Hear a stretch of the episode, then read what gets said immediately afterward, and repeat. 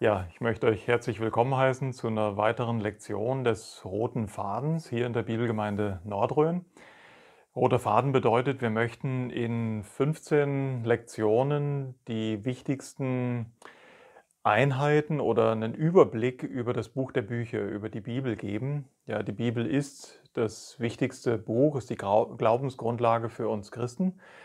Aber viele haben einfach nie die Gelegenheit gehabt, äh, obwohl sie das Buch vielleicht sehr gut äh, kennen vom Hörensagen und es auch schätzen, aber trotzdem nie die Gelegenheit gehabt, tatsächlich mal einen Überblick über diese 1189 Kapitel oder wie man zählt, ähm, zu bekommen. Und das ist das Ziel von diesem roten Faden. Wir werden nicht jedes Mal am Anfang einer neuen Lektion alle vorherigen Lektionen wiederholen können, auch nicht kurz.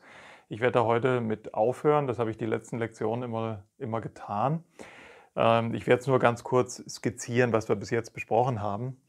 Ähm, beim ersten Mal haben wir natürlich erstmal von äh, der Bibel selbst gesprochen, also haben uns noch gar nicht das Buch selbst angeschaut, sondern erstmal, warum die Bibel so einzigartig ist. Und die Antwort war, weil Gott ein Gott ist, der sich offenbaren möchte. Das liegt in der Natur, das ist eines seiner Wesenseigenschaften. Er will sich mitteilen und das ist der Grund, warum er uns sein Wort schriftlich gegeben hat. Und dann haben wir uns mehrere Lektionen angeschaut, ja, die Schöpfung zu Beginn, das äh, gibt uns Sinn und Ziel, wir sind für Gott gemacht. Die Katastrophe des Sündenfalls und die Ausbreitung der Sünde, ja, wie die Schönheit der Schöpfung durch den Sündenfall verdorben wurde und welche verheerenden Auswirkungen tatsächlich der Sündenfall hatte. Ja, ich sage es nochmal stichpunktartig. Es geht äh, seit dem Sündenfall leider nicht mehr um den Schöpfer, dass sich alles um ihn dreht und um seine Verherrlichung, sondern wir sind buchstäblich zu Konkurrenten Gottes geworden und wollen selbst jetzt im Mittelpunkt unseres eigenen Lebens stehen, wollen uns selbst eigentlich verherrlichen, rauben damit nicht nur die Herrlichkeit, die eigentlich dem Herrn gebührt, sondern stehen damit auch in Konkurrenz und damit im Kampf mit all unseren Mitmenschen. Und das ist der wahre Grund für so viel Streit und Leid und auch Krieg in dieser Welt. Ähm, wir haben dann den weiteren Bericht der Schrift überblicksmäßig angeschaut, die Ausbreitung der Sünde, die Sinnflut, und haben das letzte Mal begonnen, uns das Volk Israel anzuschauen. Und vielleicht ist es hilfreich, am Anfang dieser Lektion noch mal kurz darüber zu sprechen, warum Israel eigentlich? Ja, also Gott hat schon direkt nach dem Schöpfungswerk sein Erlösungswerk den Menschen angekündigt. Ja, die Schöpfung war kaum äh, vollendet, da fiel der Mensch in Sünde, aber Gott offenbart dem Menschen, dass er einen Erlöser und damit eine Lösung für das Sündenproblem senden wird, den Herrn Jesus Christus. Und Adam und Eva dachten tatsächlich, dass gleich ihr erster Sohn, nämlich Kain, eben dieser Erlöser sein sollte. Das sehen wir in 1. Mose 4. Eva dachte tatsächlich, sie hat den, ähm, äh, den Herrn hervorgebracht, also den, den Sohn Gottes als Erlöser. Das war natürlich mitnichten so. Tatsache ist, dass Kain sich äh, keinesfalls als Erlöser, sondern als den ersten Mörder äh, offenbart hat. Und das habe ich vielleicht auch in den Lektionen schon mal gesagt, ähm, auch wenn das natürlich schrecklich ist, dass gleich der erste Sohn der ersten Menschen zum Mörder gekommen ist, kann man allein daraus viel lesen und lernen. Erstens, äh, die Bibel ist unverblümt ja, und ist ehrlich. Sie ähm, versucht nicht irgendwas vorzugaukeln, was es nie gab. Ja, der Mensch ist in einem furchtbaren Zustand seit dem Sündenfall. Und ich denke, es ist auch viel Trost für, jeden, für jedes christliche Ehepaar, die selbstverständlich versuchen, ihre Kinder im Glauben und in der Ehrfurcht Gottes zu erziehen.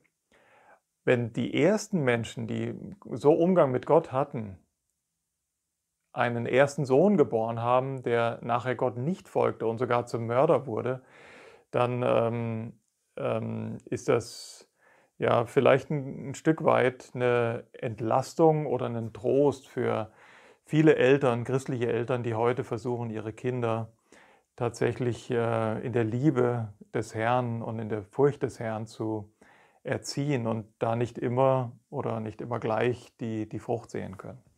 Das ist übrigens ein, ein Bild, was sich dann die ganze Zeit weiterzieht. Ja, der erste Sohn der ersten Menschen war ein Bruder, ist zum Brudermörder geworden und hat auf die Seelsorge Gottes nicht reagiert. Und dieses Muster zieht sich weiter. Ja, wenn wir sehen, ja, die ganze Welt, die Nachkommen Kains und die ganze Welt war bis zur äh, Geburt Noahs und dem Auftreten Noahs fast völlig verdorben dann erwählt sich Noah, äh, Gott Noah und, und rettet diesen gottesfürchtigen Mann mit seinen drei Söhnen, Sem, Ham und Japhet und den Schwiegertöchtern, also insgesamt acht Seelen. Aber das hat an dem Menschen und an seinem Zustand, an seinem sündigen Zustand, an seinem selbstsüchtigen Zustand des Herzens keinerlei Veränderung bewirkt. Im Gegenteil, wir sehen direkt nach der äh, Sinnflut, wie sich die Sünde wieder ausbreitet ja, die Menschen hochmütig sind und ähm, äh, ihren Hochmut auch deutlich zeigen. Ja, das haben wir dann im, ähm, im, äh, zum Beispiel auch im Turmbaum zu Babel gesehen. Und so erwählt sich Gott dann später ähm, einen Mann, Abraham, das haben wir uns die letzten Male angeschaut. Und durch diesen Mann will er ein ganzes Volk berufen das Volk Israel und aus diesem Volk soll dann der Erlöser kommen. Also diese, diese, diese Linie der Verheißung geht ja erstmal allgemein über die Frau oder über Adam und Eva hin äh, über, äh, über Noah, dann hin zu, also von Seth zu Noah, zu Sem und dann zu Abraham, nach Abraham zu Isaac und nach Isaac zu Jakob, der auch Israel genannt wurde, weil schon Abraham die Verheißung hat, er soll zu einem großen Volk werden, dieses Volk Israel. Jakob wurde dann Israel genannt und Jakob hatte zwölf Söhne, aus denen stammen die zwölf äh, Stämme Israels. Und auch wenn Josef nachher die wichtigste Rolle spielte, diese, diese äh, Verheißung des Segens, dass ein Erlöser kommen sollte, der lag nicht auf der Linie Josefs, sondern dann auf der Linie Judas. Das werden wir später dann nochmal aufgreifen. So, und wir befinden uns jetzt nicht mehr zu der Zeit Abrahams und Isaaks und Jakobs, sondern wir haben gesehen, aus Jakob kamen die zwölf Stämme. Die zwölf Stämme waren noch in Kanaan, also in dem Land, was Gott dem Volk tatsächlich gegeben hatte, diesem Volk Israel. Über Josef kam einer dieser Stammesbrüder nach Ägypten. Warum? Das haben wir, ich glaube, beim letzten Mal sehen können, weil Gott hatte vor, dieses Volk am Leben zu erhalten. Es kam eine riesige Hungersnot, nicht nur über Kanaan, sondern über die ganze Welt. Ägypten war vorbereitet durch das ja, vollmächtige, gnädige und auch souveräne Handeln Gottes an Josef. Ägypten war vorbereitet und so zog, zog dann äh, Jakob mit seinen äh, elf Söhnen zu Josef nach Ägypten. Jakob starb irgendwann, dann waren noch die, die zwölf Söhne dort. Die zwölf Söhne waren in Ägypten. Unter Pharao haben sie mit Sicherheit ein sehr gutes Leben genossen. Denn Josef stand sehr hoch im Kurs bei Pharao. Er war der zweite Mann im Staat und Ägypten war das erste große Weltreich oder eines der ganz großen ersten Weltreiche. Und ähm, so kann man äh, sehen, dass in den ersten Jahren diese Israeliten mit Sicherheit eine große Gunst in Israel besaßen. Aber der Pharao lebte natürlich auch nicht ewig. Der nächste Pharao und auch diese erste Generation des Volkes Israels, diese zwölf Stämme, äh, Stammesväter starben aus. Und der nächste Pharao, der kannte nicht mehr Josef persönlich. Und das Volk, und das sehen wir jetzt, ähm, schwillt aber tatsächlich zu so einer großartigen Menge an, dass die nächsten Pharaos, Pharao ist kein Eigenname, sondern einfach nur ein äh, Titel für äh, den Herrscher Ägyptens, gab also sozusagen viele Pharaone, dass dann die nächsten Pharaone buchstäblich Angst bekommen haben, dass Israel zu mächtig im eigenen Land werden könnte. Sie waren nicht das eigene Volk, könnten aber sehr mächtig werden. Gerade in dem Falle vom Krieg hat man dann vielleicht, wenn Israel sich auf die Seite des Feindes schlägt, so heißt es auch in der Bibel, dann den Feind im eigenen Land und wirft das eigene Volk aus dem eigenen Land. Das fürchtete dann einer der nächsten Pharaos und fing an, das Volk Israel zu unterdrücken. Und da setzt jetzt die Geschichte ein im zweiten Buch Mose. Und wir, wir haben es hier eigentlich mit einem Sprung zu tun von ungefähr 350 oder sagen wir 400 Jahren. Ja, von Josef, der als erster nach Ägypten kam, seine Brüder nachholte, Das Volk wird immer größer. Bis zur Ankunft Moses gehen 350 Jahre, ungefähr 350 Jahre ins Land. Und jetzt bereitet Gott einen Anführer vor, eben diesen Mose, um sein Volk, was mittlerweile ein wahrscheinlich zwei Millionen Volk war, aus diesem Land Ägypten wieder zurück in das Land zu führen, was er ihnen ursprünglich verheißen hatte, in das ursprünglich auch Abraham, Isaac und Jakob, Abraham gezogen war und Isaac und Jakob, die Söhne, lebten. Ähm, ich habe immer noch nicht die Frage, und dann beten wir auch noch, wie das eingangs immer üblich ist beim roten Faden und auch am Ende. Ich habe aber immer noch nicht die Frage beantwortet, ja, warum eigentlich Israel? Ich will nicht sagen, dass ich auf all diese Fragen, also warum diese Geschichte Israels? Denn, das muss man wissen, wenn, wir, wenn man den roten Faden anschauen möchte, wir haben die Urgeschichte angeschaut, also die Schöpfung, Adam, der Sündenfall ähm, und dann die, die, die äh, äh, nächsten kurzen Stationen, sage ich mal, also Kain und Abel, die Ausbreitung der Sünde, die kananitische Zivilisation, die Flut, der Turmbau zu Babel. Ähm, das alles haben wir angeschaut in den ersten 10, 11 Kapiteln. Schon im 11. Kapitel des ersten Buches der Bibel erwählt Gott Abraham, um auf diesen Mann und sein großes Volk, was aus ihm kommen sollte, diesen Segen zu legen, dass ein Erlöser aus, seinen, aus seinem Samen kommen sollte. Abraham ist der Urvater der Israeliten, des Volkes Israels. Und vom ersten Buch Mose, Kapitel 12, bis zum ganzen also das gesamte Alte Testament, bis zum Ende des Alten Testaments, zeichnet Gott jetzt die Geschichte dieses Volkes Israels auf. Das heißt, von diesen 39 Büchern des Alten Testaments handeln 39 Bücher mit Ausnahme der ersten elf Kapitel des ersten Buches alle von Israel. Und im Neuen Testament geht es eigentlich weiter. Jesus war ein Jude, war ein Israelit. Er kommt, er tritt in Israel auf und auch wenn Israel da unter römischer Herrschaft war, ist es auch wieder die Geschichte Israels, wenn man so will, bis fast zum Ende des Neuen Testaments. Alle Schreiber des Neuen Testaments waren, äh, davon sind wir überzeugt, waren jüdische Abstammung. Und erst ganz am Ende, kann man sagen, schließt sich wieder der Kreis und dann wendet sich die Geschichte ja wieder den ganzen Nationen zu. Ähm, warum also Israel und warum nimmt das so einen großen Raum ein? Ich will nicht sagen, dass ich da eine vollständige Antwort drauf habe, aber um es mit einem Satz zu sagen, diese tausende von Jahren Geschichte Israels sind die Geschichte der Gnade Gottes.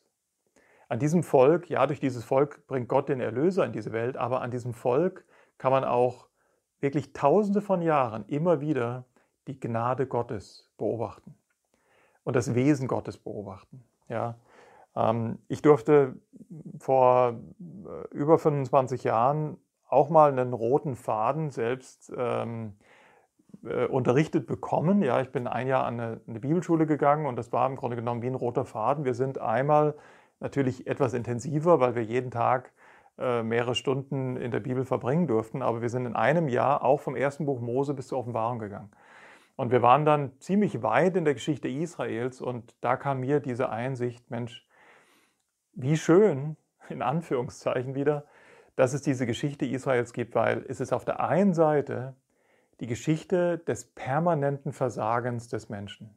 Ja, Israel versagt wieder und wieder in seiner Berufung ein Volk zur Verherrlichung Gottes zu sein. Und das zeigt einfach nur, wie schon auch bei Abraham oder bei Noah, der auch ein Sünder war wie du und ich, dass der Mensch unfähig ist, einem heiligen Gott irgendetwas zu bringen, dass er einzig und allein auf diese Gnade Gottes angewiesen ist. Aber das ist auch dieses Besondere an diesem Volk, obwohl es nicht das schönste und beste und größte Volk ist, sondern, und das sagt die Schrift selber, es ist das niedrigste Volk, was Gott erwählt hat. Warum?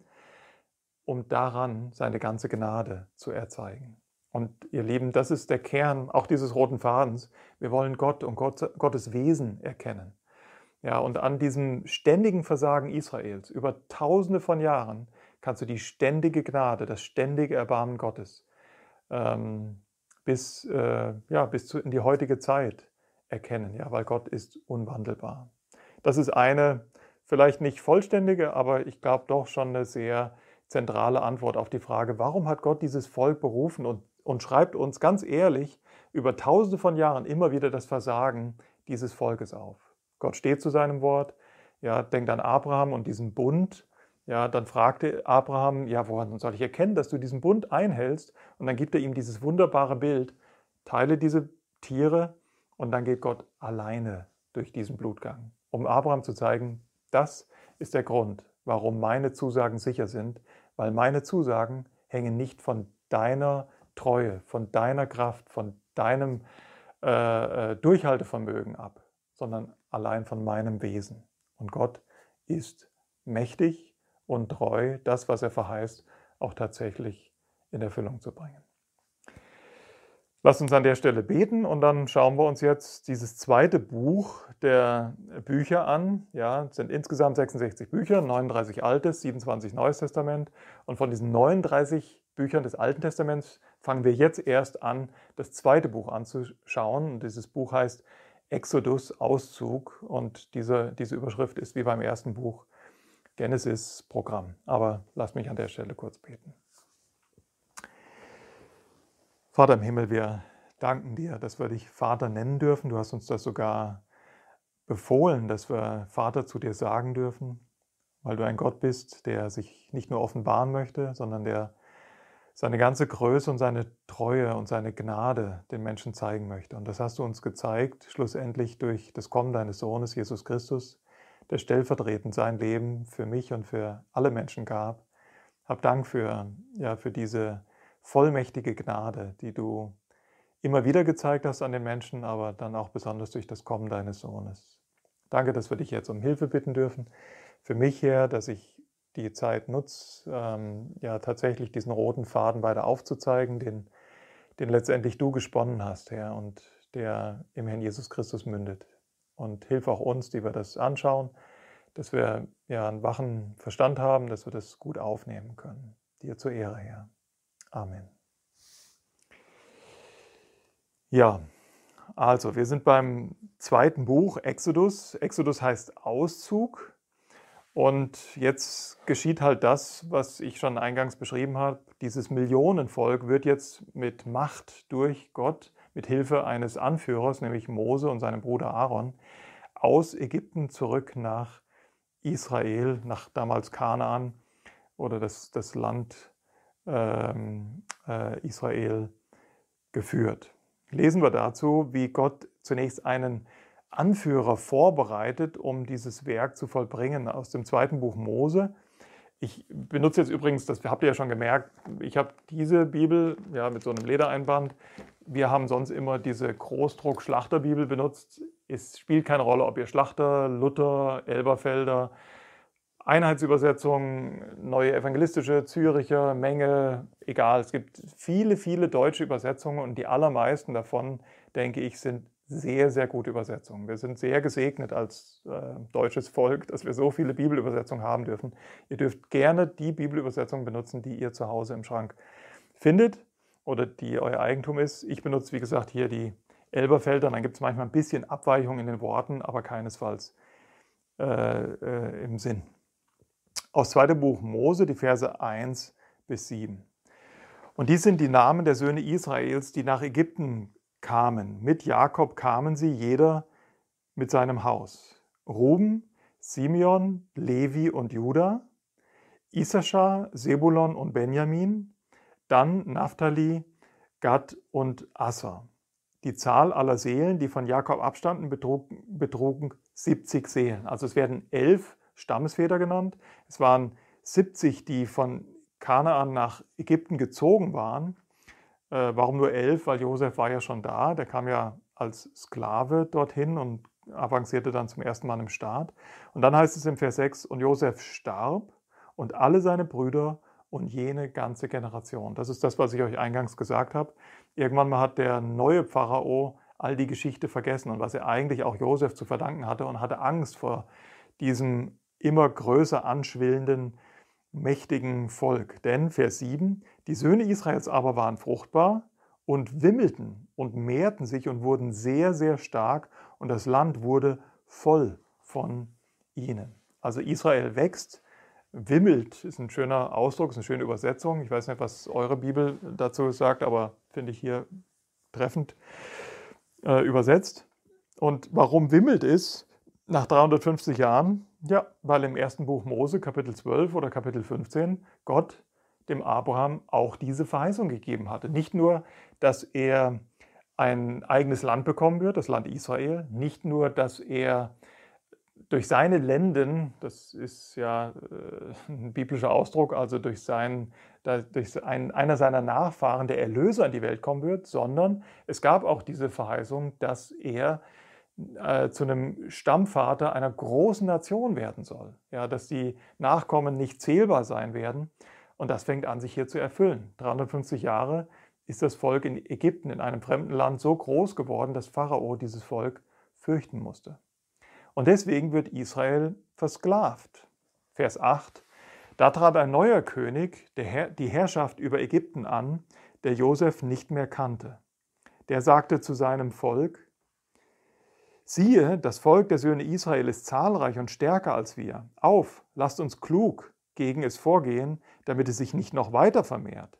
Sonst könnte es geschehen, wenn ein Krieg ausbricht, dass es sich auch noch zu unseren Feinden schlägt und gegen uns kämpft und dann uns aus dem Land hinaus äh, und dann, und dann aus dem Land hinaufzieht. Daher setzten die Arbeitsaufseher, daher setzten sie Arbeitsaufseher über sie, um es mit ihren Lastarbeiten zu drücken. Und es baute für den Pharao Vorratsstädte, Pithom und Ramses. Aber je mehr sie es bedrückten, desto mehr nahm es zu. Und so breitete es sich aus, sodass sie ein Grauen erfasste vor den Söhnen Israel. Da zwangen die Ägypter die Söhne Israel mit Gewalt zur Arbeit und machten ihnen das Leben bitter durch, ihre, durch harte Arbeit an Lehm und an Ziegeln und durch allerlei Arbeit auf dem Feld, mit all ihrer Arbeit, zu der sie mit Gewalt zwangen. Also Israel wird versklavt. Wie gesagt, der neue Pharao kennt die Geschichte nicht mehr. Er hat Angst vor diesem immer stärker wachsenden Volk. Es wird versklavt. Und ähm, das bringt aber nichts. Ja, die Verheißung Gottes erfüllt sich und es wird immer größer.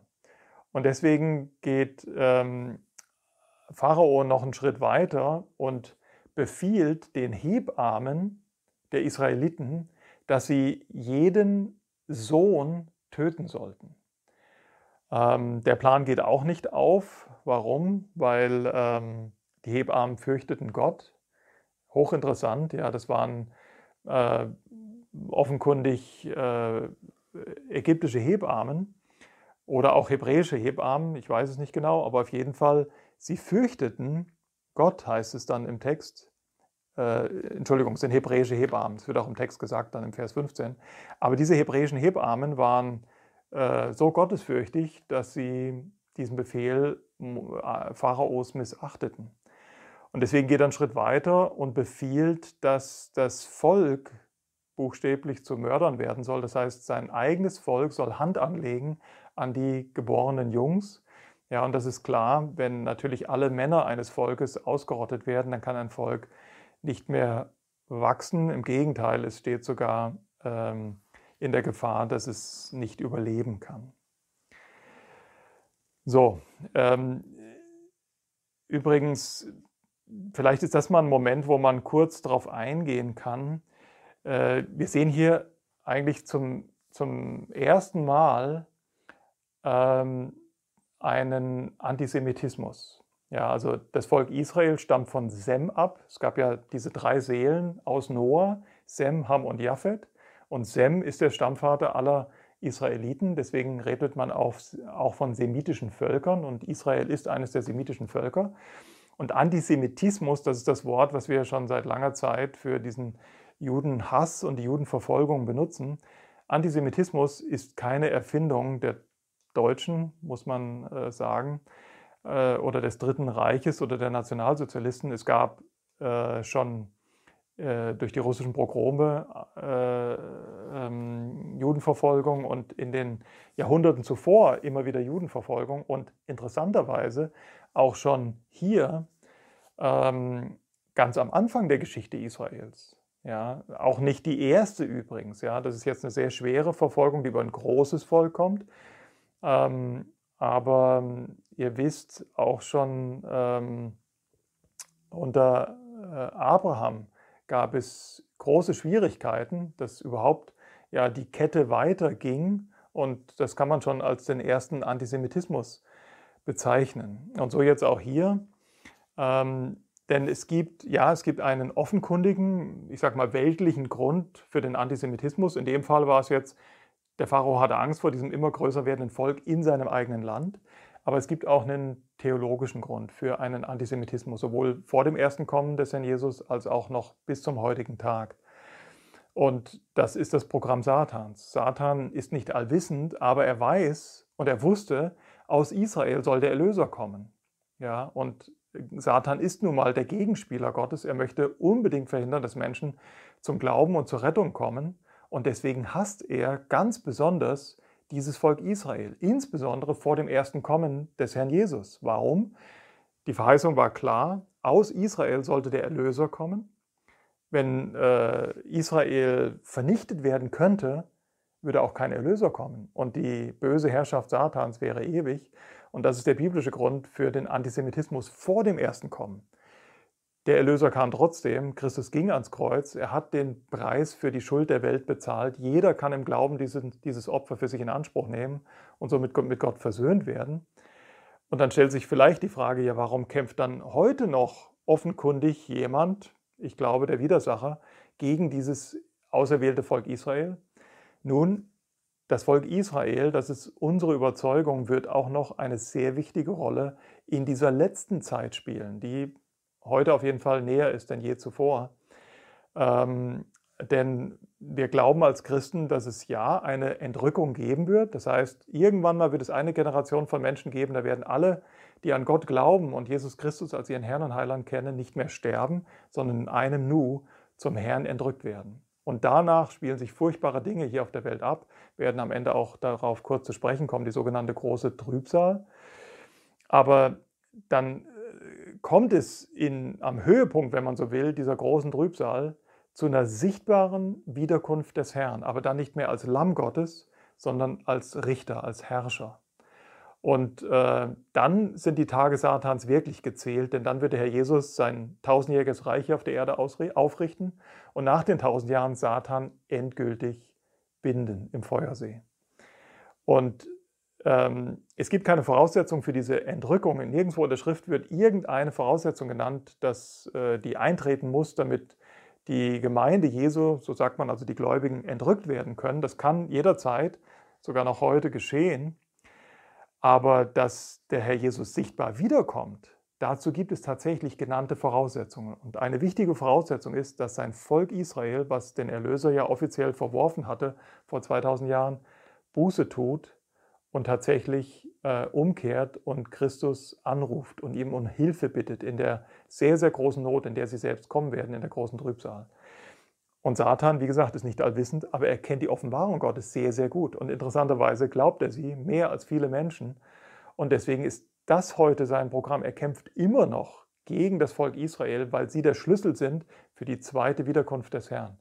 Sollte, ähm, sollte äh, das gelingen, Israel zu vernichten, dann wäre der Plan Satans insofern geglückt, dass seine äh, böse Herrschaft ewig wäre, weil dann könnte die Wiederkunft des Herrn nicht stattfinden.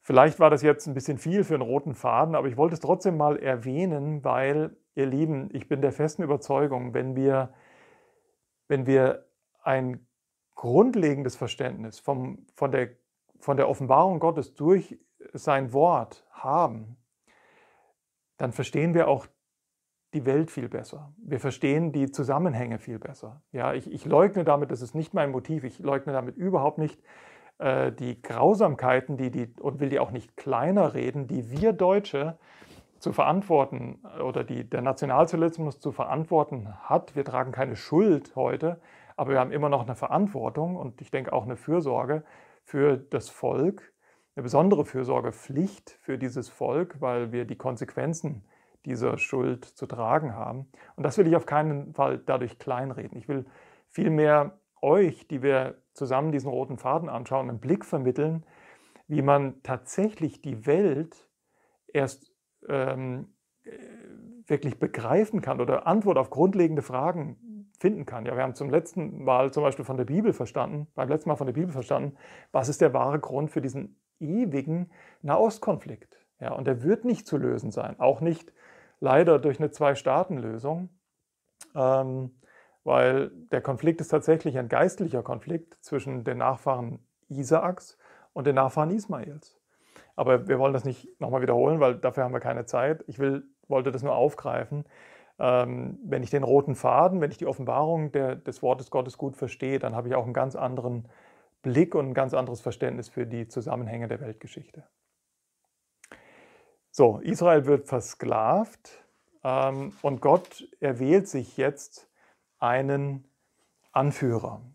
Erste, äh, zweites, das zweite Buch Mose, Kapitel 2, die Verse 1 bis 4. Und ein Mann vom Haus Levi ging hin und nahm eine Tochter Levi zur Frau. Und die wurde schwanger und gebar einen Sohn. Und als sie sah, dass er schön war, verbarg sie ihn drei Monate lang.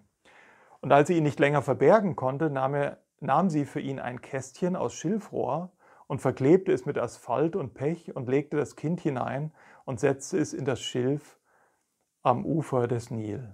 Seine Schwester, also die Schwester dieses Kindes, aber stellte sich in einiger Entfernung hin, um zu erfahren, was mit ihm geschehen würde. Also Mose, es geht hier um Mose, wird geboren und er war mit dem Leben bedroht, weil er ein Junge war.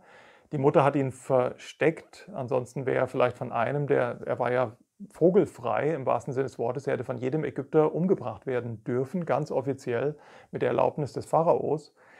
Und deswegen hat sie ihn mehrere Monate lang versteckt. Irgendwann mal ging es nicht mehr. Und ähm, anstatt ihn einfach den Ägyptern zu überlassen, hat sie diesen Plan, äh, sie setzt ihn in eine kleine Arche sozusagen auf den Nil aus und äh, hat sich dann entfernt. Aber die Schwester wollte unbedingt wissen, was geschieht jetzt mit meinem Brüderchen, was ist sein Schicksal.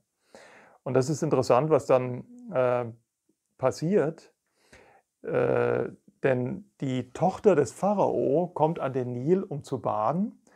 Und dort findet sie dieses schreiende Kind, äh, gewinnt es offensichtlich sofort lieb. Er war, das wird mehrfach in der Schrift hier im Alten Testament, aber auch im Neuen Testament, ja, in, äh, im Hebräerbrief Kapitel 11 und auch in der Apostelgeschichte Kapitel 7 wird das erwähnt, dass ähm, er schön war. Und ähm, das sah offensichtlich auch die Tochter des Pharaos so. Und deswegen äh, wollte sie das Kind tatsächlich am Leben erhalten und adoptieren.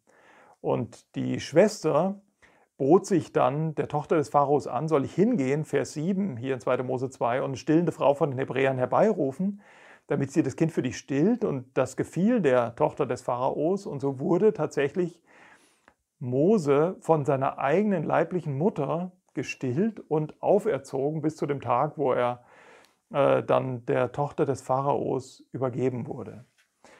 Ähm, also das äh, ist hochinteressant und ein Stück weit eigentlich eine Ironie des Schicksals, dass Gott es so veranlasst hat, dass Mose nicht nur am Leben bleiben darf, sondern sogar von seiner eigenen Mutter erstmal auferzogen wird. Als er ein gewisses Alter erreicht hatte, der Tochter des Pharaos übergeben wurde. Ja. Denn ähm, er, ähm, er, er, kam dann an, den, an das Haus des, des Pharaos und dort an dem Haus des Pharaos genoss er offensichtlich natürlich wahrscheinlich mit die beste Ausbildung oder die beste Ausbildung, die man in dieser Zeit überhaupt genießen konnte, bekommen konnte. So, ähm, das ist die Geschichte Moses und Gott beruft ihn dann äh, im, auch im 2. Mose Kapitel 2, die Verse äh, 23 bis 25. Und ähm, es geschah während jener Tage, da starb der König von Ägypten und die Söhne Israel seufzten wegen ihrer Arbeit und schrien um Hilfe. Und ihr Geschrei wegen der Arbeit stieg auf zu Gott. Da hörte Gott die Ächzen und Gott dachte an seinen Bund mit Abraham, Isaac und Jakob. Und Gott sah nach den Söhnen Israels und Gott kümmerte sich um sie.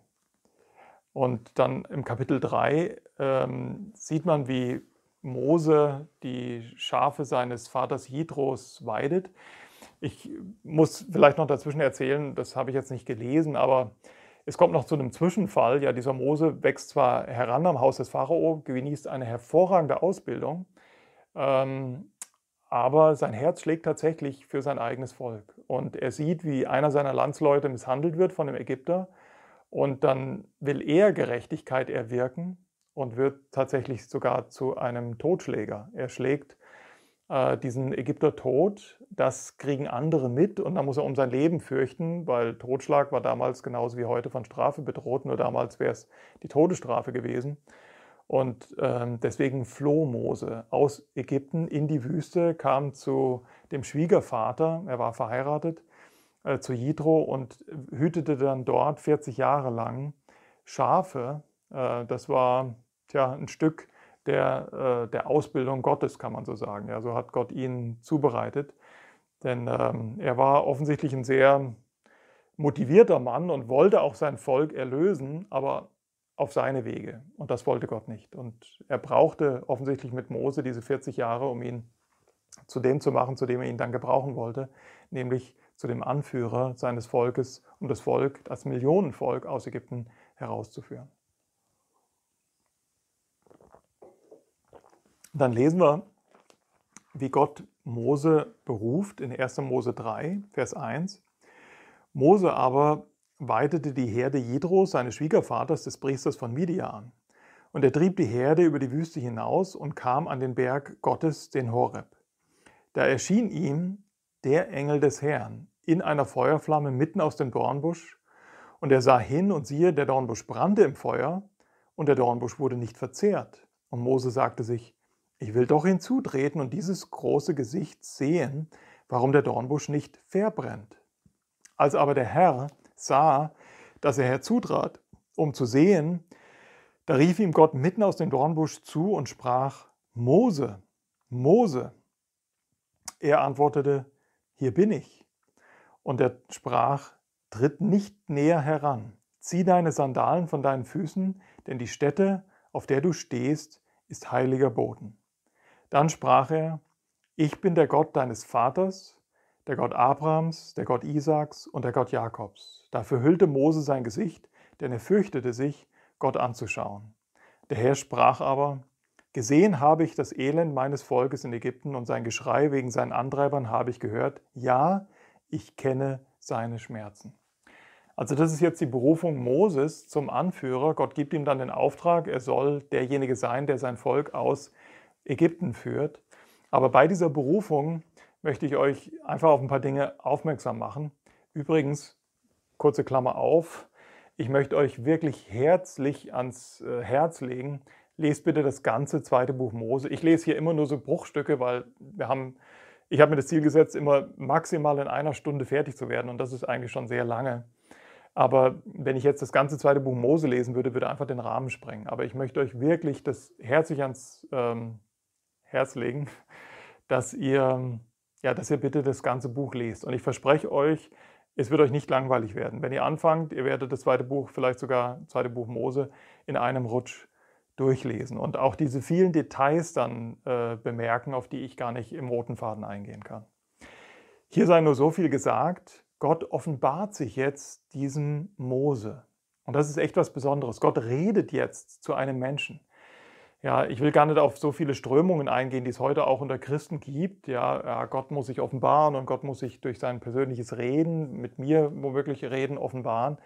Ihr Lieben, schaut mal, wie lange hat Gott sich den Luxus erlaubt und hat geschwiegen? Ja, er hat persönlich mit Abraham geredet. Und er ist auch ähm, äh, den, den, äh, den Urvätern Israels begegnet, Isaak und Jakob. Aber wie ging es dann weiter? Ja, wir haben keine Aufzeichnung davon, dass in diesen 350 oder 400 Jahren, wo das Volk Israel zu einem Millionenvolk angewachsen ist, dass Gott buchstäblich jedes Jahr mal sich gemeldet hat und mit jemandem persönlich geredet hat. Das ist nicht selbstverständlich, dass Gott sich persönlich einem Menschen offenbart. Ja, wie viel kostbarer ist es, dass wir wissen, das hier ist das geschriebene Wort Gottes. Und 2. Timotheus 3, Vers 16 sagt, alle Schrift ist von Gott eingegeben. Und das heißt, von Gott gehaucht. Wenn wir hier drin lesen, dann ist es so wie zu dem Moment, wo Gott mit Mose redete. Dann redet Gott in diesem Moment, weil diese Worte die Worte Gottes sind. Das ist meine und unsere feste Überzeugung. Da haben wir beim ersten Mal hier im roten Faden von gesprochen. Und ich möchte, weil Gott, da haben wir auch beim ersten Mal drüber gesprochen, warum redet Gott überhaupt? Weil er, und das ist sein Wesensmerkmal, er ist ein offenbarender Gott, er ist ein redender Gott, er ist ein mitteilender Gott. Und das macht er jetzt auch hier dem Mose. Er tritt auf, begegnet dem Mose und wie teilt er sich mit? Ja, als erstes, er teilt sich als heiliger Gott mit. Ja, er sagt, halt, zieh deine Sandalen aus, der Boden, auf den du jetzt trittst, ist heiliger Boden. Ja, er ist kein Gott, mit dem man einfach mal so umspringt oder als äh, guter Kumpel mal äh, ja, ähm, äh, so auf, auf Du ist. Ja. Eine gesunde Gottesfurcht ist durchaus angebracht. Er ist der Schöpfer, er ist der Erlöser, aber er ist auch der Richter des ganzen Erdkreises, des ganzen Universums. Und ähm, vor dem sollen wir tatsächlich in rechter Weise eine Ehrfurcht haben. Aber nicht nur äh, tritt er als heiliger Gott auf, sondern er tritt auch als persönlicher Gott auf. Schaut mal, er sagt hier im Vers 6, dann sprach er, ich bin der Gott deines Vaters. Was muss da Mose durchs Herz gegangen sein, als er diese Worte gehört hat? Der, der jetzt redet, ist der Gott meines Vaters, der Vater Abraham, Isaac und Jakob. Mose kannte seine eigene Geschichte, ohne Frage. Aber wie schön, dass Gott sich als persönlicher Gott darstellt, der so mit dem Volk verbunden ist. Weil dann war Mose sofort klar, oh, das ist der Gott, der meinem Vater Abraham all diese Verheißungen gegeben hat. Auch diese, dieses Bild für diesen Bund, ja, dass er alleine durch diesen Blutgang ging, deswegen werden sich, wird sich sein Wort erfüllen. Ähm, aber er ist nicht nur ein persönlicher Gott, er ist auch ein ewiger Gott. Er sagt hier, ich bin der Gott deines Vaters, ich bin der Gott Abrahams, und der Gott Isaaks und der Gott Jakobs. Das kann man jetzt als Nicht-Hebräer nicht so gut erkennen, aber der Vers 6 steht in der Gegenwartsform. Er sagt nicht, ja, ich war auch der Gott Abrahams und der Gott Isaaks und der Gott deines anderen Vaters äh, Jakobs. Nein, er sagt, er ist der Gott Abrahams und er ist der Gott Isaaks und er ist ja, die Gegenwartsform der Gott Jakobs. Gott ist ein ewiger Gott. Wir werden später das könnt ihr lesen auch im Vers 14, wenn da, da fragt Mose zum Beispiel den, den, Herrn, ja, wenn ich jetzt dem Volk, ich soll ja zum Volk gehen und sagen, wir sollen hier ausziehen. Wenn ich jetzt zum Volk sagen, äh, dem Volk sagen soll, ja, welcher Gott schickt mich denn? Dann sagt Gott zu ihm, stell dich bitte so, stell mich bitte so beim Volk vor. Ich bin, der ich bin. Ich bin der Seiende. Und das ist zwar ein schweres Konzept, wenn man das zum ersten Mal hört, aber je länger man darüber nachdenkt, umso tiefer werden diese Gedanken. Ja, Gott ist nicht ein Gott der Vergangenheit. Gott ist nicht ein Gott von Abraham und Isaac und Jakob von vor 4000 Jahren. Gott ist der Gott Abrahams und Isaaks und Jakobs. Er ist der Gott Moses. Er ist der Gott seines Volkes und er ist der Gott seiner Kinder. Die, die ihn im Glauben an den Herrn Jesus Christus angenommen haben und so zu seinem geistlichen Volk geworden sind, dessen Gott ist er. Er ist der er ist, weil er hat keinen Anfang, er hat kein Ende. Er, er ist immer der gleiche und er ist der, er ist der Seiende. Ja, er verändert sich nie. Das steckt alles in diesem Konzept, wenn Gott sich selbst vorstellt und sagt, ich bin der ich bin. Ich bin ewig und ewig der gleiche. Und, und das möchte ich im Vers 7 noch einfach aufzeigen, er sagt auch, der Herr aber sprach, gesehen habe ich das Elend meines Volkes in Ägypten und sein Geschrei wegen seiner Antreiber habe ich gehört ja, ich kenne seine Schmerzen. Wie gesagt, man, man muss nicht unbedingt Hebräisch können, um das Wort Gottes zu verstehen. Das ist klar. Wir haben, das habe ich eingangs schon gesagt, hervorragende Bibelübersetzung. Aber manchmal offenbaren sich schon Zusammenhänge nur, wenn man auch mal den Grundtext anschaut. Und dieses Wort kenne, ich kenne seine Schmerzen. Gott sagt hier, ich kenne die Schmerzen des Volkes. Das Wort kenne ist das Wort Yada. Und das Wort Yada tritt zum ersten Mal im ersten Buch Mose, das haben wir sogar gelesen, im ersten Buch Mose Kapitel 4, Vers 1 auf. Adam erkannte seine Frau Eva und so wurde sie schwanger und sie gebar ihren ersten Sohn, den Kain. Also hier hat es natürlich nichts mit Sexualität zu tun, wenn Gott sagt, ich kenne, und es wird das gleiche Wort Yada benutzt, das gleiche, ähm, ich kenne die Schmerzen meines Volkes, aber von der Wortbedeutung her, her zeigt uns das, dass Yada ein absolut intimes und vertrautes Kennen ist. So wie Adam seine Frau Eva kannte und er kannte, und dabei kam kein hervor sozusagen, so kennt, so intim, so genau kennt Gott die Schmerzen seines Volkes. Ihr Lieben, da steckt so viel Trost drin in dieser Eigenschaft Gottes. Gott ist, er ist ein, er ist ein großer Gott und er lenkt die Geschicke des ganzen Universums, aber er ist auch ein persönlicher Gott. Er ist nicht nur ein Gott der Ferne, er ist auch ein Gott der Nähe und er kennt dein Leben. Ja, lies mal erste, äh, Entschuldigung, lies mal Psalm 139. Ja, ich kenne keinen anderen Psalm, der so viele Eigenschaften Gottes in einem Psalm vereinigt. Und er fängt an mit, ja, äh, wir können es ja kurz aufschlagen, Psalm äh, 139. Die Psalmen, haben wir das letzte Mal angeschaut, sind mitten im Wort Gottes zu finden. Einfach die, die Mitte der Bibel aufschlagen und dann habt ihr wahrscheinlich schon die Nähe vom Psalm 139. Und da heißt es im Vers 1, von David, ein Psalm, her, du hast mich erforscht und erkannt. Das gleiche Wort, Yada. Und damit wollte David sagen, Herr, du, du kennst mich nicht einfach nur, dass ich David bin und König von Israel, du kennst mich durch und durch. Ja, das Wort ist noch nicht auf meiner Zunge und du hast es schon erkannt. Du kennst mein Sitzen und mein Aufstehen. Ja, ich bin heute auch x-mal aufgestanden und habe mich hingesetzt. Ich habe keine Ahnung, wie oft. Gott weiß das. Kein Detail ist ihm zu überflüssig. Er kennt mich durch und durch. Er hat die Haare meines Hauptes gezählt und er kennt auch dich. Ja, und das, ähm, das ist vielleicht sogar eines der wichtigsten Ziele von diesem roten Faden. Wir wollen den roten Faden des Wortes Gottes kennenlernen. Warum gibt es das Wort Gottes? Weil Gott ein offenbarender Gott ist. Er will sich mitteilen. Warum will er sich mitteilen? Damit wir ihn kennenlernen. Und Gott ist ein Gott, der Mose kannte, persönlich kannte und der auch dich kennt, der ein unmittelbares Verständnis von jedem Zusammenhang deines Lebens hat. Nicht nur deines inneren Lebens, ja, deiner Gedanken, und deiner Ziele und deiner Pläne, deiner Motive, sondern auch von deinem äußeren Leben, was dir widerfährt und was in deinem Leben geschieht. Und das ist, ihr Lieben, wenn man das verknüpft mit den anderen Eigenschaften Gottes, dass er die Liebe ist und dass er uns die Liebe auch am Kreuz von Golgatha gezeigt hat, dass er seinen eigenen Sohn für uns äh, geopfert hat, dann ist das unwahrscheinlich tröstend zu wissen, Gott ist ja da. Gott ist ein Gott, der kennt. So, jetzt müssen wir wieder zurück zum Text. Zweite Buch Mose, Kapitel 3. Ja, da sind wir gerade. Gott ist ein Gott, der auch offenbaren will, was er tun wird. Ja, er sagt jetzt dem Mose in den Versen 9 bis 14, ich will dich zum Pharao senden. Und Gott gibt Mose dazu auch ein Zeichen. Ja, ähm, und er gibt auch äh, Israel ein Zeichen. Er kündigt auch dem, dem Mose schon an, dass Pharao sich, äh, wie gesagt, lest einfach das Kapitel 3, wie den ganzen, das ganze Buch Exodus für euch nochmal, aber er will auch dem äh, Mose nicht verschweigen, dass das nicht so einfach werden wird. Ja, ich denke, Mose hat sowieso schon größten Respekt davor gehabt, erstens zurückzugehen in das Land, wo er eigentlich mit dem Tode bedroht wurde, ja, als Strafe für seinen Totschlag.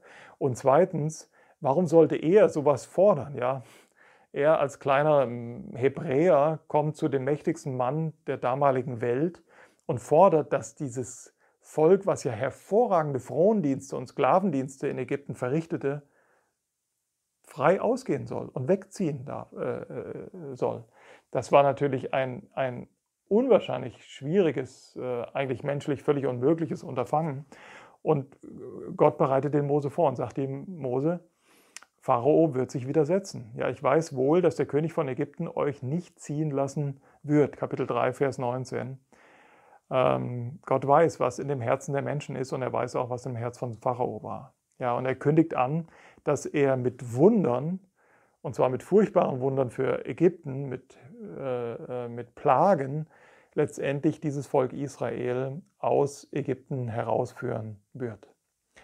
Ähm, wir haben gar keine Zeit für Exkurse, ich weiß, aber so wie ich eben mal vielleicht doch zu lange über Antisemitismus gesprochen habe, für den biblischen Grund, für den weltweiten Antisemitismus, diesen Judenhass, den es übrigens auch noch heute ja unter Deutschen gibt, aber leider nicht nur unter Deutschen.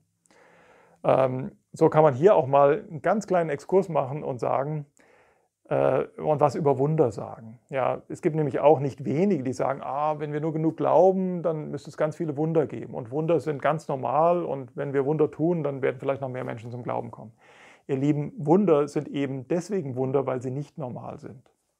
Ist klar, ja, ein Wunder per Definition ist etwas, was über die Naturwissenschaft hinausgeht, äh, zum Beispiel eine Heilung, aber dann muss sie spontan, also in einem Moment, vollständig und dauerhaft sein. Und dann kann man wirklich von einem Wunder sprechen. Und das ist nicht normal, das ist was Besonderes.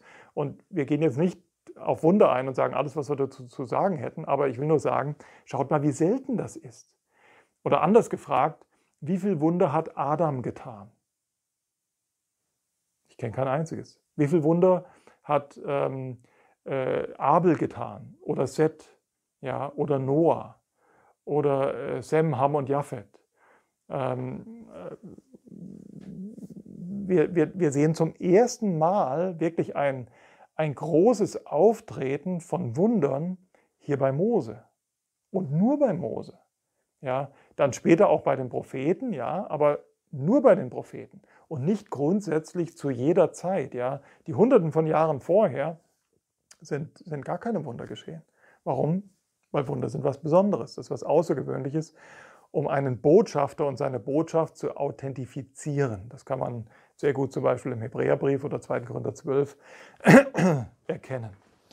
Gut, Exkursende. Aber Gott kündigt an, dass er viele Wunder tun wird und mithilfe dieser Wunder letztendlich Israel aus Ägypten befreien wird.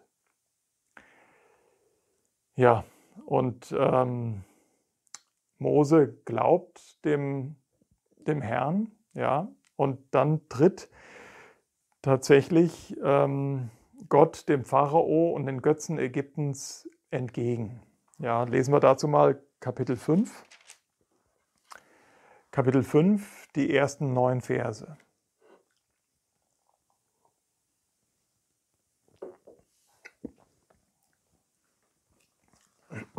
Danach gingen Mose und Aaron hinein und sagten zum Pharao, so spricht der Herr, der Gott Israels, lass mein Volk ziehen, damit sie mir in der Wüste ein Fest feiern. Der Pharao aber antwortete ihnen, wer ist der Herr, dass ich auf seine Stimme hören sollte, Israel ziehen zu lassen? Ich kenne den Herrn nicht und werde Israel auch nicht ziehen lassen. Und sie sagten, der Gott der Hebräer ist uns begegnet. Lass uns doch drei Tage reisen weit in die Wüste ziehen und dem Herrn, unserem Gott, opfern, damit er uns nicht mit der Pest oder dem Schwert schlägt. Und der König von Ägypten antwortete ihnen, Wozu, Mose und Aaron? Wollt ihr das Volk von seinen Arbeiten abhalten? Geht an eure Lastarbeiten. Und weiter sagte Pharao, siehe, das Volk des Landes ist jetzt schon zahlreich und ihr wollt es mit ihren Lastarbeiten aufhören lassen? Und der Pharao Pharao befahl am gleichen Tag den Antreibern des Volkes und seinen Aufsehern, ihr sollt dem Volk nicht mehr wie bisher Häcksel, also Strohhäcksel, zur Anfertigung der Ziegel liefern, sie sollen selbst hingehen und sich Häcksel sammeln. Aber ihr sollt ihnen dieselbe Anzahl Ziegel auferlegen, die sie bisher angefertigt haben, ihr sollt nichts daran kürzen, denn sie sind faul, darum schreien sie. Wir wollen hinziehen, wir wollen unserem Gott opfern. Die Arbeit soll schwer auf den Männern lasten, damit sie daran zu schaffen haben und nicht auf trügerische Reden achten. Das war die erste Reaktion von Pharao äh, auf diese, diesen Vorstoß von Mose und Aaron, dass er doch bitte das Volk ziehen lassen soll.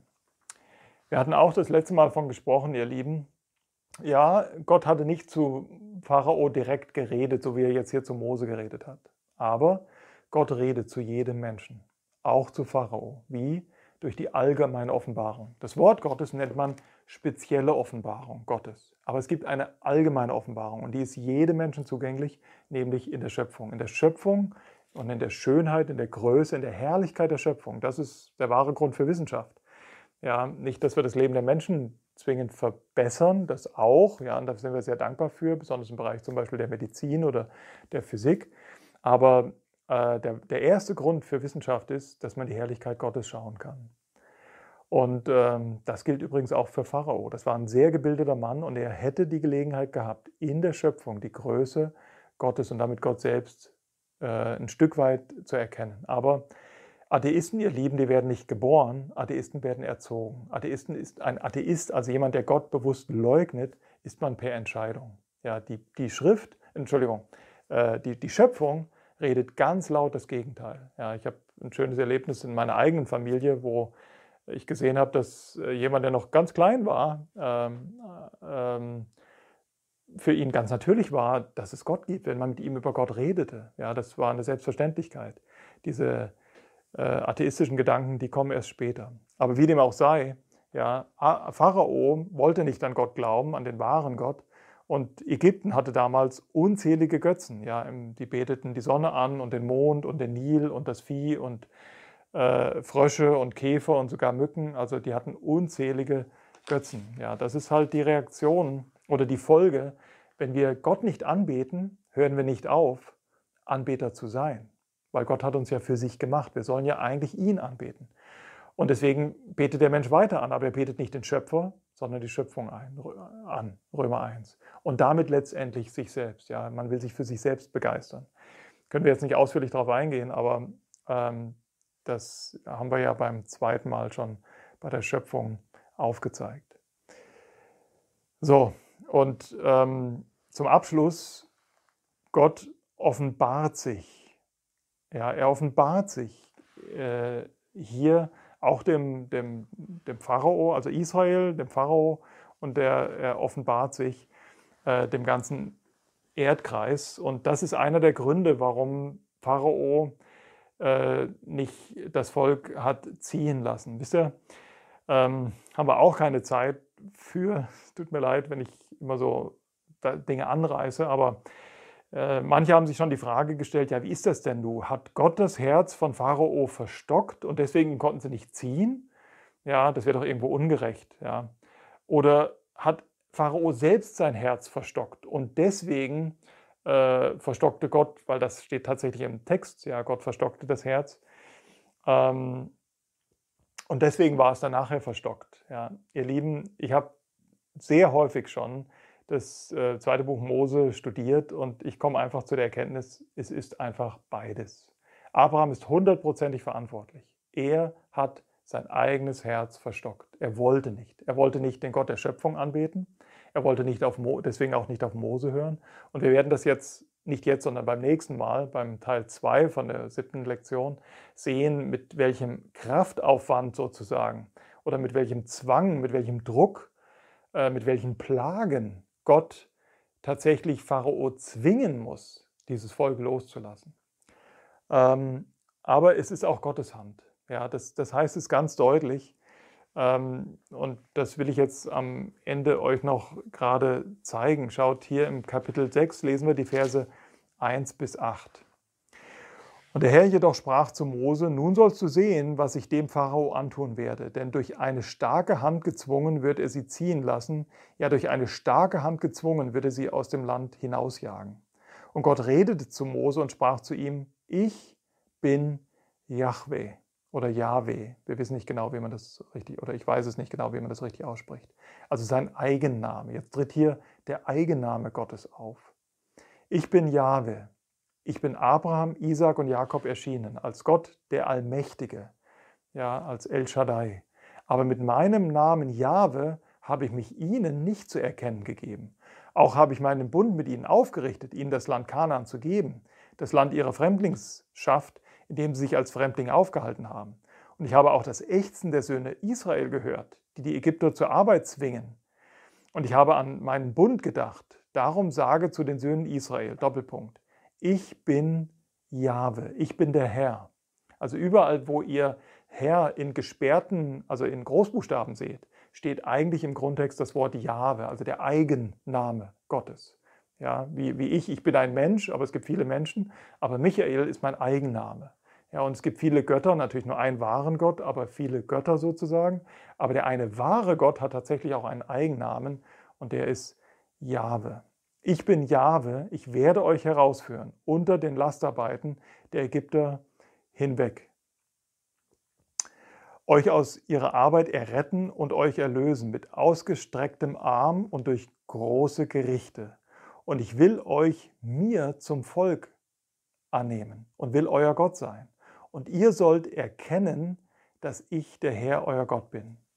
Hört, ihr sollt, das Volk Israel soll dadurch, durch diese schweren Plagen, die Gott über Ägypten bringt, soll Israel erkennen, dass ich Jahwe bin, dass ich euer Gott bin, der euch herausführt unter den Lastarbeiten der Ägypter hinweg.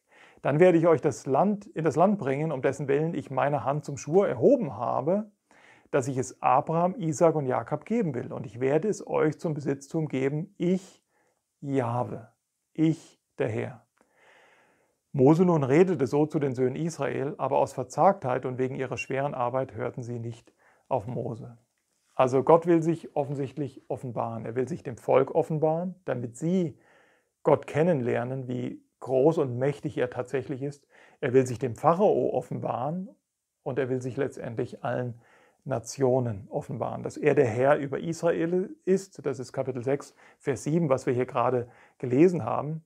Aber im nächsten Kapitel, das ähm, haben wir jetzt nicht gelesen, aber ich lese einfach nur den einen Vers, Kapitel 7, Vers 5. Und die Ägypter sollen erkennen, dass ich Jahwe bin. Also, dass Jahwe der einzig wahre Gott ist. Wenn ich meine Hand über Ägypten ausstrecke und die Söhne Israel aus ihrer Mitte herausführe. Und ich lese noch mit euch eine dritte Bibelstelle, ein bisschen vorspulen zu Kapitel 9, Vers 16. Da heißt es, aber eben deshalb habe ich dich bestehen lassen, um dir meine Macht zu zeigen, damit man auf der ganzen Erde meinen Namen verkündigt. Ja, Pharao verstockt sein eigenes Herz und das führt dazu, dass das Volk Israel mit Gewalt, und zwar mit unwahrscheinlich brachialer Gewalt, ja, mit schrecklichen Plagen, die über Ägypten kommen, aus Ägypten herausgeführt werden durch die starke Hand Gottes. Aber es ist auch äh, Gott, der das Herz des Pharaos verhärtet. Warum? Weil er hat auch seinen Plan. Das sind zwei, das sind zwei Dimensionen. Ja, Abraham hat sein, Entschuldigung, Pharao hat seinen Plan. Er will das Volk nicht gehen lassen. Er verstockt sein Herz, weil warum soll er seine kostenlosen Arbeiter ziehen lassen? Aber Gott, der über allem steht, hat auch einen Plan. Und er hat ja auch das Herz des Pharaos verstockt, weil er gebraucht diese Verstockung, um sich zu offenbaren. Was für ein großartiger, herrlicher, auch zu fürchtender Gott er ist. Er ist der Gott Israels, ja, der Gott Abrahams und Isaaks und Jakobs, auch der Gott Moses und dieses Millionenvolks. Aber er ist auch der Gott Abra, äh, Entschuldigung, Pharaos oder der Ägypter, selbst dieses stärksten Mannes der damaligen Zeit. Er hat einen Gott über sich und er ist, hat diese Position nur aus Gottes Gnaden gehabt. Und Kapitel 9, Vers 16, Gott lässt auch diese Gerichte über Ägypten kommen, um letztendlich sich der ganzen Welt zu offenbaren, den ganzen Nationen, dass er Jahwe ist, dass er der allein wahre Gott ist. Und so schließt sich ein Stück weit äh, der Kreis, weil schaut, was haben wir eingangs gesagt zu, diesem, äh, zu dieser siebten Lektion? Wir haben gesagt, Gott ist ein Gott, der sich offenbaren möchte. Und deswegen hat er auch letztendlich Ägypten berufen, weil an Ägypten erzeigt er tausende von Jahren, trotz ihres Ungehorsams und trotz, dass sie sich immer wieder in Untreue von Gott abwenden, seine große Treue oder die Herrlichkeit seiner Gnade. Und genau das Gleiche, äh, zu dem gleichen Zweck dient auch letztendlich Pharao und das Volk Israel und diese Plagen, von denen wir dann das nächste Mal hören werden. Gott will sich mitteilen, was für ein Gott er wirklich ist. Und dazu hat er uns die Bibel gegeben, dazu hat er uns den roten Faden gegeben, ähm, er möchte zeigen, er möchte sein Wesen zeigen, wer er wirklich ist, damit nicht nur er dich persönlich, ja da, kennt, sondern du auch ihn persönlich kennenlernen darfst, Vertrauen in ihn setzen darfst als deinen nicht nur Schöpfer, sondern auch als deinen barmherzigen Erlöser in Jesus Christus, der sein Leben auf Golgatha vor nunmehr 2000 Jahren für deine Schuld gegeben hat. Und das dürfen wir einfach im Glauben annehmen. Ja, das, das wünsche ich uns haben es fast geschafft, eine gute Stunde. Das war der siebte Teil oder der erste Teil vom siebten Teil des Roten Fadens. Danke für alle, die es bis hierhin geschafft haben. Ähm, ich bete noch gerade zum Abschluss mit uns und dann freue ich mich auf unser Wiedersehen. Ja, Vater im Himmel, du bist Jahwe, du hast dich offenbart als der einzig wahre Gott und als ein persönlicher Gott, der Mose kannte, der auch Abraham, Isaac und Jakob kannte und der auch uns kennt, Herr, der jeden einzelnen Menschen kennt und der sich auch sorgt, Herr, der die Geschicke dieser Welt in seiner Hand hat. Ja, du versorgst die, die Sperlinge, die ja fast wertlos sind in unseren Augen, so heißt es in der, in der Bibel. Und wie viel mehr sind wir wert und wie viel mehr sorgst du dich um uns. Hab so herzlich Dank, dass du ein persönlicher Gott bist, ein fürsorglicher Gott und dass wir in dieser Fürsorge auch deine, dein Wesen erkennen können, deine Treue und wirklich die Größe der Herrlichkeit deiner Gnade. Danke auch für diese, diese Geschichte, die du mit deinem Volk Israel gegangen bist und dass wir gerade eben an dieser Geschichte dich erkennen dürfen, wie du bist, Herr. Die Größe, deine Macht, aber auch deine Liebe und deine Treue. Hab herzlich Dank dafür. Beten dich dafür an und, und loben und preisen dich dafür, dass wir dich so kennen dürfen durch deine Offenbarung, durch deine Bibel, durch dein Wort. Amen. Jo, vielen Dank fürs Zuschauen. Dann, so Gott will, bis zum nächsten Mal. Ciao, ciao.